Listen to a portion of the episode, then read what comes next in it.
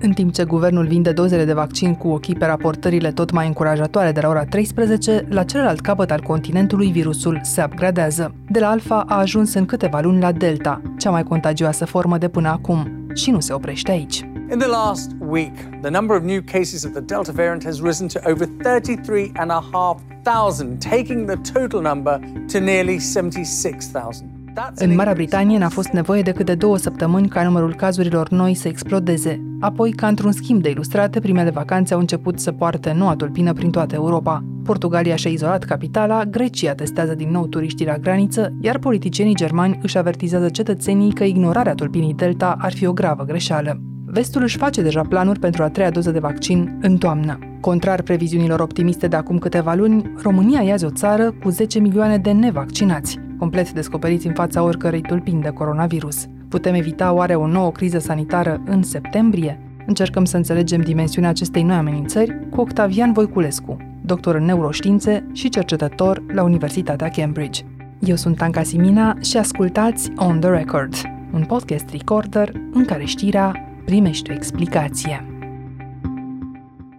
Încheiem azi, Octav, un nou uh, sezon on the record pe care l-am început tot cu tine, într-o vreme în care o altă variantă a coronavirusului ne, ne dădea fiot, nu? Da. Și aveam să realizăm uh, în numai două luni, de exemplu atunci, cât de bine ni se potrivea metafora turiștilor de pe plaja din uh, Phuket euforici înainte de tsunami. Uite că de la alfa, varianta pe care mi-ai explicat-o atunci, am ajuns între timp la delta, dar uh, eu zic că în euforia asta generală care ne înconjoară azi, e tot mai dificil să vedem în asta o mare amenințare. Profit de faptul că vorbesc cu un doctor în neuroștiințe ca să întreb dacă nu cumva neuroștiințele ne dau o explicație pentru refuzul ăsta al creierului de a mai anticipa pericolul. Probabil că, adică nu e probabil, e foarte sigur că se instalează o oboseală, adică e o, o rutină care ne face insensibil, ne desensibilizează la pericole și avem uh, tendința să nu mai uh, internalizăm uh, semnificația numerelor pe care le avem. Pilă știm acum că varianta Delta, care se numea înainte indiană, știm acum că este de o dată și jumătate mai contagioasă decât varianta alfa zisă britanică înainte care la rândul ei era de o dată și jumătate mai contagioasă decât uh, variantele pe care le-am luat în piept anul trecut. Or, asta înseamnă că varianta Delta, care o să viziteze și România în curând, e deja prezentă în uh, multe țări europene și devine dominantă în multe țări europene și este inevitabil că va deveni dominantă și în România. Mi se pare că e încă o altă variantă și cum ne-am descurcat cu precedentele, o să ne descurcăm și cu asta. Nu e chiar uh, adevărat, fiindcă de două ori mai contagioasă înseamnă foarte mult, enorm. Psihologic, e natural să ne desensitivizăm. Uh, că un stimul repetat, evident că duce la, la o scădere a răspunsului. Nu putem să stăm tot timpul în priză. Dar să avem în vedere ce ne așteaptă. Nu o să cadă drogul de sare, nu o să vină sfârșitul lumii. Dar e foarte bine ca să nu trecem tocmai printr-un uh, montanie râs așa de emoții, să ne relaxăm, să spunem, acum a venit vara, nu se întâmplă nimic, numărul de cazuri a scăzut, uh, nu o să mai întâmple, am scăpat și pe urmă să trecem uh, într-o panică generală în toamnă, în iarnă, când ne va lovi următorul val. Acest am scăpat a venit în primul rând de la vârful guvernului România, pe undeva uh, se simt îndreptățiți oamenii să gândească la fel. Am atins o țintă, cea mai importantă țintă. Știți foarte bine că ieri în București nu a fost nicio persoană infectată.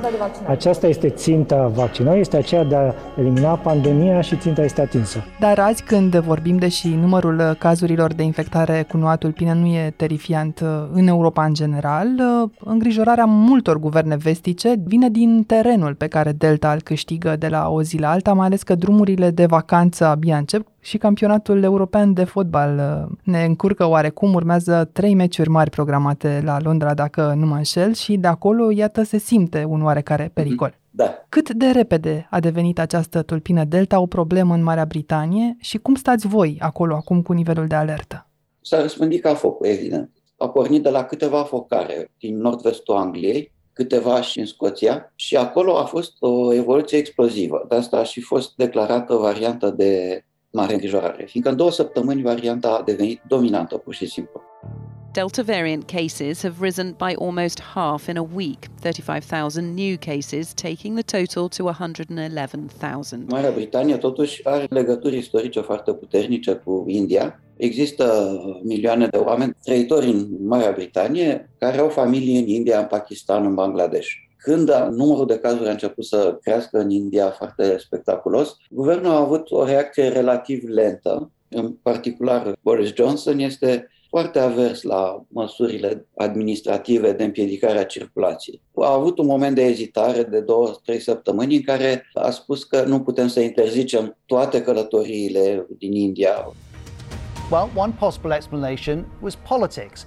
That Boris Johnson had a trip to India in late April that he didn't want to cancel. Asta a costat faptul că au intrat în țară 20.000 de călători din India. Există și o componentă socială, adică inițial numărul de cazuri a explodat în localitățile unde exista și o structură familială diferită, adică familii cu trei generații locuind sub același acoperiș, oameni care au meserii în care distanțarea socială e mai greu de făcut. Dar de acolo, odată ce s-a atins un prag critic, nu a mai fost destăvilit și s-a împrăștiat în termen de o lună în toată Marea Britanie și a devenit dominantă. Mi-ai spus deja că este mai uh, contagioasă decât cele pe care le cunoșteam deja. Aș vrea să te rog să-mi explici și cât e de periculoasă sau cât de periculoasă s-a dovedit, cel puțin deocamdată în Marea Britanie, comparativ cu celelalte variante. Știm dacă supraviețuiește mai mult în aer, de exemplu, sau ce altă superputere are? O superputere este că este mai uh, lipicioasă de receptorii celulari. Virusul are o capacitate mai mare de a infecta celulele. Dacă zboară mai repede, nu știm, dar în tot cazul ce ne interesează, indiferent de explicația moleculară, este că este mai contagioasă. Acum că veni vorba de fotbal, apar și date noi. S-au deplasat uh, mulți scoțieni la Wembley, s-au întors și există statistici uh, solide care spun că e un număr mare de noi infecții între tineri care s-au dus la Wembley sau au avut contacte cu uh, băieții la o bere după meci. Uh, Cum se întâmplă, da. E o legătură foarte corectă. Am uh, văzut un studiu deci... al uh, Imperial College din Londra care arată că delta e o pacoste mai ales pentru tineri și că da. cele mai multe cazuri sunt între 5 și 24 de ani. Din datele astea pe care le avem până acum, sunt tinerii mai expuși, ai spune, pentru care virusul o preferință de vârstă sau pentru că sunt uh, mai puțin vaccinați sau prea puțin vaccinați? Nu, răspunsul este neechivoc. Distribuția asta diferită pe vârste se datorează vaccinării. În Marea Britanie, ca și în, în majoritatea țărilor uh, occidentale, vaccinarea s-a făcut cu prioritizare foarte strictă și în ordinea riscului uh, de spitalizare și deces. Efectul este că populația peste 50 de ani este deja vaccinată în proporție de peste 90%.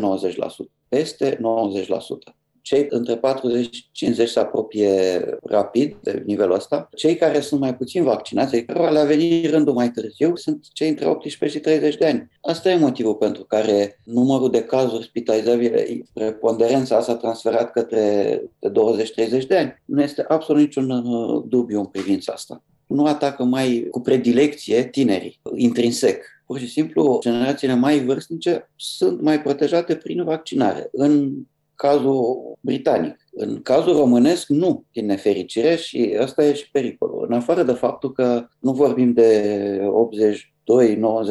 82-90% vaccinare, vorbim de 30% în, în populația adultă. Dar uh, simptomele uh, dau mai mult de gândit? Cu simptomele este destul de neclar dacă simptomele sunt mai grave. Puțin tel, dar uh, datele sunt uh, mai puțin solide, tocmai fiindcă nu sunt așa de multe cazuri în spital forme destul de grave pentru a fi spitalizate.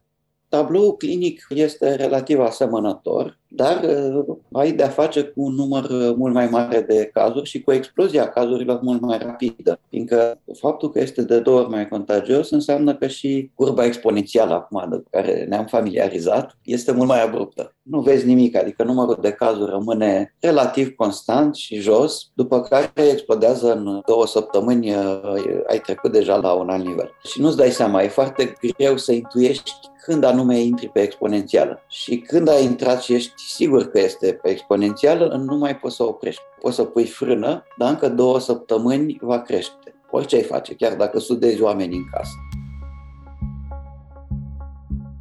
Octav, aș vedea totuși aici și o veste bună în ceea ce mi-ai spus, și anume că, iată, vaccinurile funcționează cel puțin pentru cei care le-au făcut în schema completă sau pentru mare parte dintre ei. Știm azi, din studii serioase, în ce măsură fiecare vaccin face față variantei Delta? Da, acum trebuie să reamintesc că eficiența vaccinurilor înseamnă lucruri diferite înseamnă eficiență împotriva infectării sau eficiență împotriva unor forme spitalizabile sau eficiență împotriva deceselor. Cam toate vaccinurile au aceeași eficiență împotriva deceselor. Statisticile sunt absolut uimitoare pentru varianta Delta cu care avem de-a face acum în Marea Britanie. Cu variantele vechi, un om din 60 pe infectați murea. Cu vaccinare completă, un om din 1000. Asta legat de cazurile extreme, dar protecția împotriva formelor de COVID care doar te duc pe patul de spital, cum e? Este foarte bună. Ai de 5 ori, 5 ori mai puține șanse să dezvolți o formă de COVID spitalizabilă. Okay? Dacă te-ai vaccinat și dacă a trecut ceva timp pentru ca vaccinul să producă imunitate completă, să zicem. Numai puțin important totuși pentru cineva care s-a vaccinat este să știe și în ce măsură poate lua în continuare virusul în varianta asta mai contagioasă și mai lipicioasă. Aici cum stăm? Răspunsul aici este că vaccinurile nu sunt uh, grozave. Reduc probabil uh, rata de infecție secundară cam cu jumătate, cam pe acolo. Motivul este că imunitatea produsă de vaccinare funcționează bine în sânge, funcționează în uh, căile respiratorii inferioare, în plămâni, dar nu foarte bine în uh, nas. Evident, fiindcă anticorpii ăștia de care știe toată lumea nu stau în uh, secrețiile nazale. Deci celulele care ne acoperă mucoasa faringeană, mucoasa nazală, pot produce virus într-o cantitate mai mică, ce drept, dar pot, pot produce virus. Deci un om vaccinat poate să fie purtător, chiar asimptomatic. Înțeleg acum de ce, de exemplu, în Israel au reintrodus măștile în interior și spunem dacă am priceput bine până la capăt, eu vaccinată fiind pot să stau destul de liniștită într-o proporție de 90%, nu voi face o formă gravă, spitalizabilă dacă mă infectez, dar sunt șanse mm. bune să mă infectez, aproape 50-50 și să transmit celorlalți de acasă care poate nu sunt vaccinați. Copiii, de exemplu, sub 12 ani încă nu pot fi vaccinați și dacă ar vrea. Da, sigur. Bun, deci o primă concluzie a britanicilor este clar, vaccinurile ajută indiferent de tehnologia prin mm-hmm. care sunt uh, făcute, dar mm-hmm. ne putem închipui cum ar fi arătat ultima lună în Marea Britanie dacă vaccinarea nu ar fi depășit 25%, așa cum e acum în România? Acum avem uh, același număr de noi infectări pe zi pe care le-am avut în ianuarie. La același număr de infecții, pe zi, 16-20 de mii, fără vaccinare am fi avut același număr de internări și același număr de decese ca în ianuarie. Să ne amintim că în ianuarie a fost un dezastru, a fost un, un val foarte mare și spitalele au fost date peste cap. Ei bine, nu avem, adică lucrurile sunt foarte liniștite în loc să avem un sistem sanitar complet depășit, cu acest număr de infectări enorm. Avem totuși mai puține decese decât în România, la o populație de patru ori mai mare, și avem uh, un număr de spitalizări care este gestionabil. Așadar, o țară slab vaccinată ar însemna să repete experiența valului precedent, cel puțin fără îndoială. Și, din nefericire, uh, va avea de-a face cu un val care se va ridica mult mai rapid și care va avea o amplitudine mai mare nu e de joacă deloc. O să avem o criză sanitară de proporție. O nouă criză sanitară pare greu de evitat, dar de temporizat se poate? Cum a câștigat Marea Britanie ceva timp în fața virusului și ce remedii anticovid testează între timp cercetătorii, ne spune tot Octavian Voiculescu, în câteva momente. Aqua Carpatica din România, patria apelor minerale. Avem, uh, ca și data trecută cumva în România, răgazul celor două-trei luni. Calculele și experiența de până acum cu pandemia arată oarecum că Delta va deveni dominantă undeva la final de august sau început de septembrie aici, dar din tot ce ați analizat până acum în Marea Britanie, e vreun indiciu legat de cum s-ar putea totuși temporiza acest val în afară de vaccinare? Există vreo altă soluție?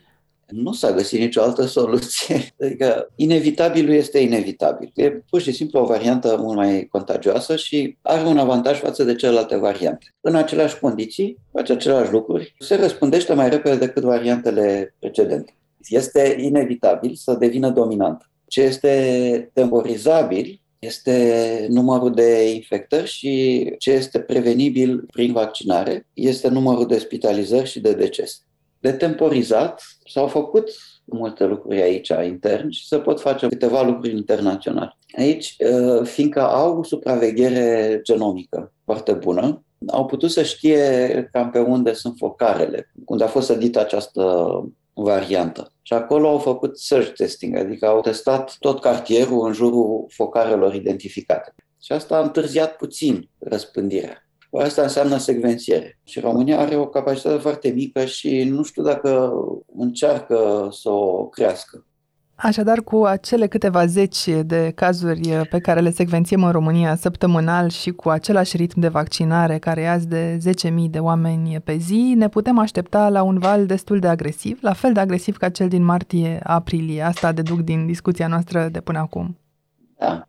Purtători vor fi, măcar printre copii. Da, din nefericire în România vor fi și printre adulți, că da, două treimi nu vor fi vaccinați până la toamnă. Dar în privința tratamentelor, e făcut vreun pas înainte? Se testează conectat cu programul de testare a vaccinurilor uh, în Marea Britanie în particular. Ei au făcut un alt lucru cu adevărat istoric, un sistem de voluntariat. Sunt 400.000 de voluntari care să testeze fie vaccinuri, fie alte tratamente. Un medicament descoperit ca fiind bun, ca tratament, este unul foarte ieftin, oximetazona, a fost descoperit în acest uh, studiu clinic, bazat pe acest număr uriaș de, de voluntari. Este ieftin ca braga, este o moleculă mică de sinteză, nu se administrează preventiv, dar curativ are un oarece efect. Și nu previne nu te rezolvă, dar măcar... urmările neapărat, adică long COVID-ul da. rămâne. E, long COVID-ul din nefericire rămâne și rămâne o problemă nerezolvată. Ai 80% din șanse să faci o formă ușoară de COVID. Dar totuși, o neșansă din 5 să faci o formă gravă nu este deloc neglijabilă. Adică e cam ca la ruleta rusească. Și din aceste 20% de cazuri, o cincime din cazuri cu simptome serioase, există o, iarăși o probabilitate destul de mare să ai long COVID care este un lucru serios. De anul trecut uh, a fost recunoscut de către NHS, Sistemul Public de Sănătate, de aici, ca fiind un lucru serios care afectează multă lume. S-au alocat 20 de milioane pentru un program special, adică doctori specializați pe lucrul ăsta, clinici specializate pentru cei care suferă de long COVID, adică de efecte post-infecție. Pur și simplu nu, nu ai capacitate mentală bună. E echivalentul pierderii a 10 puncte de IQ. Te apropii deja de intrat în altă categorie de capacități mentale. Sau pur și simplu ești foarte obosit, ești cârpă, nu mai ești bun de nimic. Adică sunt oameni de 30 de ani, de 40 de ani care suferă de chestia asta și tratament încă nu s-a găsit. Revenind la tratamente, aflăm din studiul ăsta recovery și din alte teste din lume și lucruri mai puțin plăcute, și anume că ivermectina nu funcționează. Pur și simplu nu e bun. Eu spun asta fiindcă și la noi și în multe alte părți a fost o adevărată manie cu ivermectina asta. Cehia, de pildă, a aprobat uh, ivermectina câteva luni, dar se dovedește că nu e bună și acum dovada din viața reală vine tocmai din țările care au încercat, în Brazilia în particular, se ia ivermectină și pe ascuns și oficial, pe scară largă. În India s-a distribuit pe stradă ivermectină. Ambele țări cu climă mult mai caldă decât România, ca să o spunem și pe asta, și nici ivermectina și nici vremea estivală nu i-au salvat. Comisia Europeană ne anunță că ar putea să aprobe cel puțin instituțiile europene trei remedii uh, pe bază de anticorpi monoclonal de data asta până uh-huh. la final de octombrie. Oximetazona are un termen la care am putea acum să ne raportăm cât de cât? Există pe piață, se produce în cantități nelimitate. E aprobată, cel puțin aici, curativ. Nu este aprobată pentru uzul ăsta, dar cred că e iminent.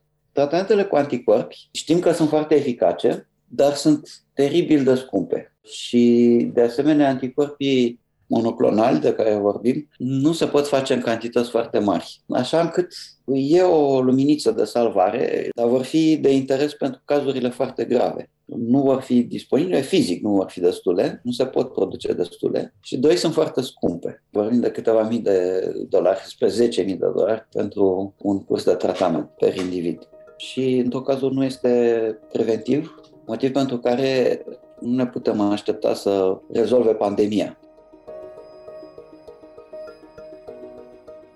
Hai să rezumăm atunci discuția noastră de azi. Datele de până acum îmi spui că ar duce la concluzia că vara nu mai ajută așa cum ni s-a părut anul trecut că ajuta, cel puțin pentru câteva luni, aducea mm. puțină liniște, că pericolul infectării cu tulpina delta îi pândește mai degrabă pe tineri, dar nu neapărat pentru că sunt tineri, ci pentru că prea puțini dintre tineri sunt vaccinați în acest moment, dar tot cei tineri sunt și cei foarte bine protejați în scenariul extrem, cel puțin de vaccinurile existente. În cele mai multe cazuri, iarăși îmi spuneai, infectarea nu mai e fatală ca altă dată, dar urmele post-COVID rămân indiferent de vârstă. Unele sunt dramatice, IQ-ul ăsta de minus 10 puncte pe mine mine mă spăimântă, mai ales dacă e vorba de copii sau de oameni foarte tineri și mă gândesc de asemenea la costurile pe care sistemele de sănătate le vor suporta ani de zile de acum încolo cu cei uh, care rămân cu aceste urmări. Dar vorbim azi de delta, însă e foarte posibil să existe și un epsilon pe undeva, nu? Chiar mai periculos da, da. pentru cei uh, fără imunitate. Crezi că se poate totuși obține controlul pandemiei în următorul an cu aceste tratamente, să spunem, pe cale să, să fie aprobate chiar pentru asta și cu vaccinarea care continuă măcar în țările deschise la ideea asta de vaccinare?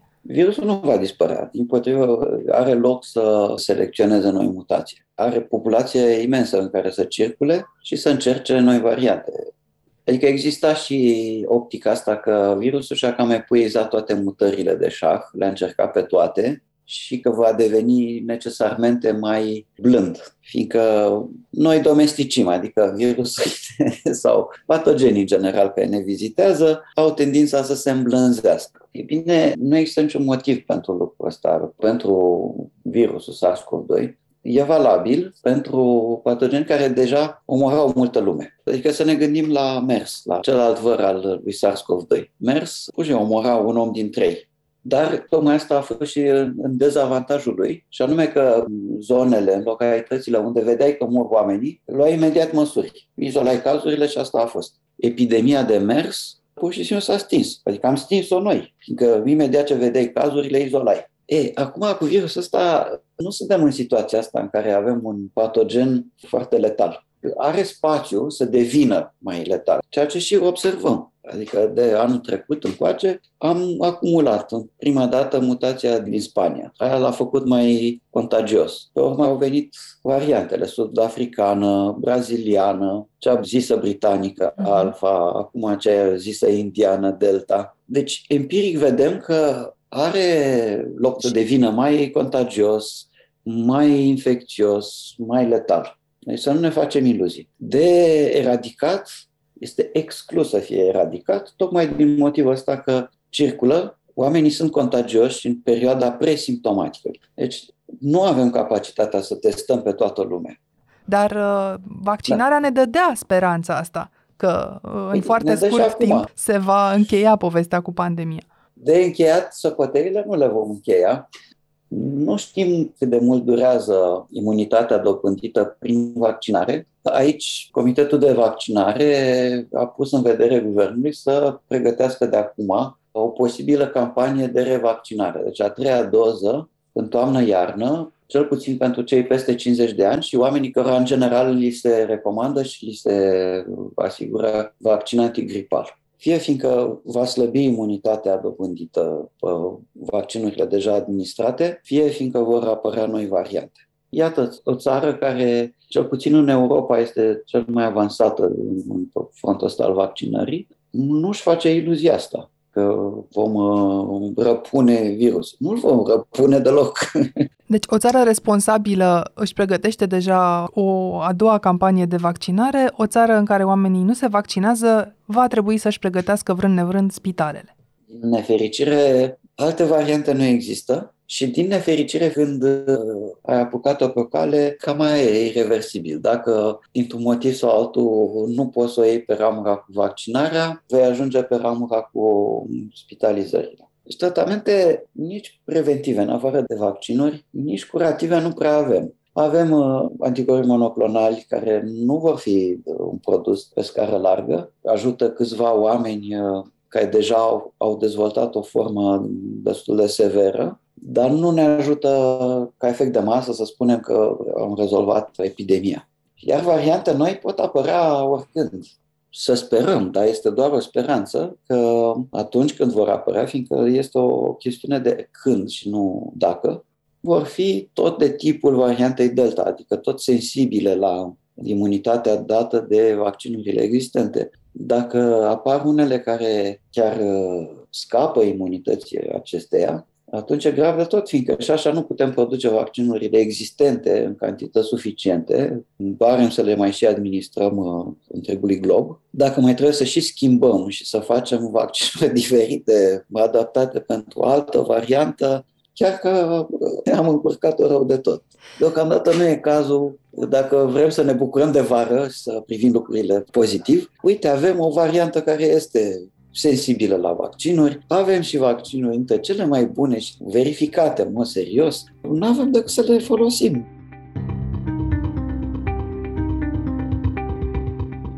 Ați ascultat On The Record, un podcast săptămânal produs de Recorder și susținut de Banca Transilvania. Vă mulțumim că ați fost cu noi și în acest sezon. Toate episoadele rămân disponibile pe canalul dedicat de YouTube, pe Apple Podcast, pe Spotify sau pe orice aplicație de podcast vă e la îndemână. Ca întotdeauna vă recomandăm să ascultați și podcastul BT Talks de pe bancatransilvania.ro podcast. On the Record are ca editori pe Cristian Delcea și pe Mihai Voinea. Eu sunt Tanca Simina, ne reauzim din septembrie.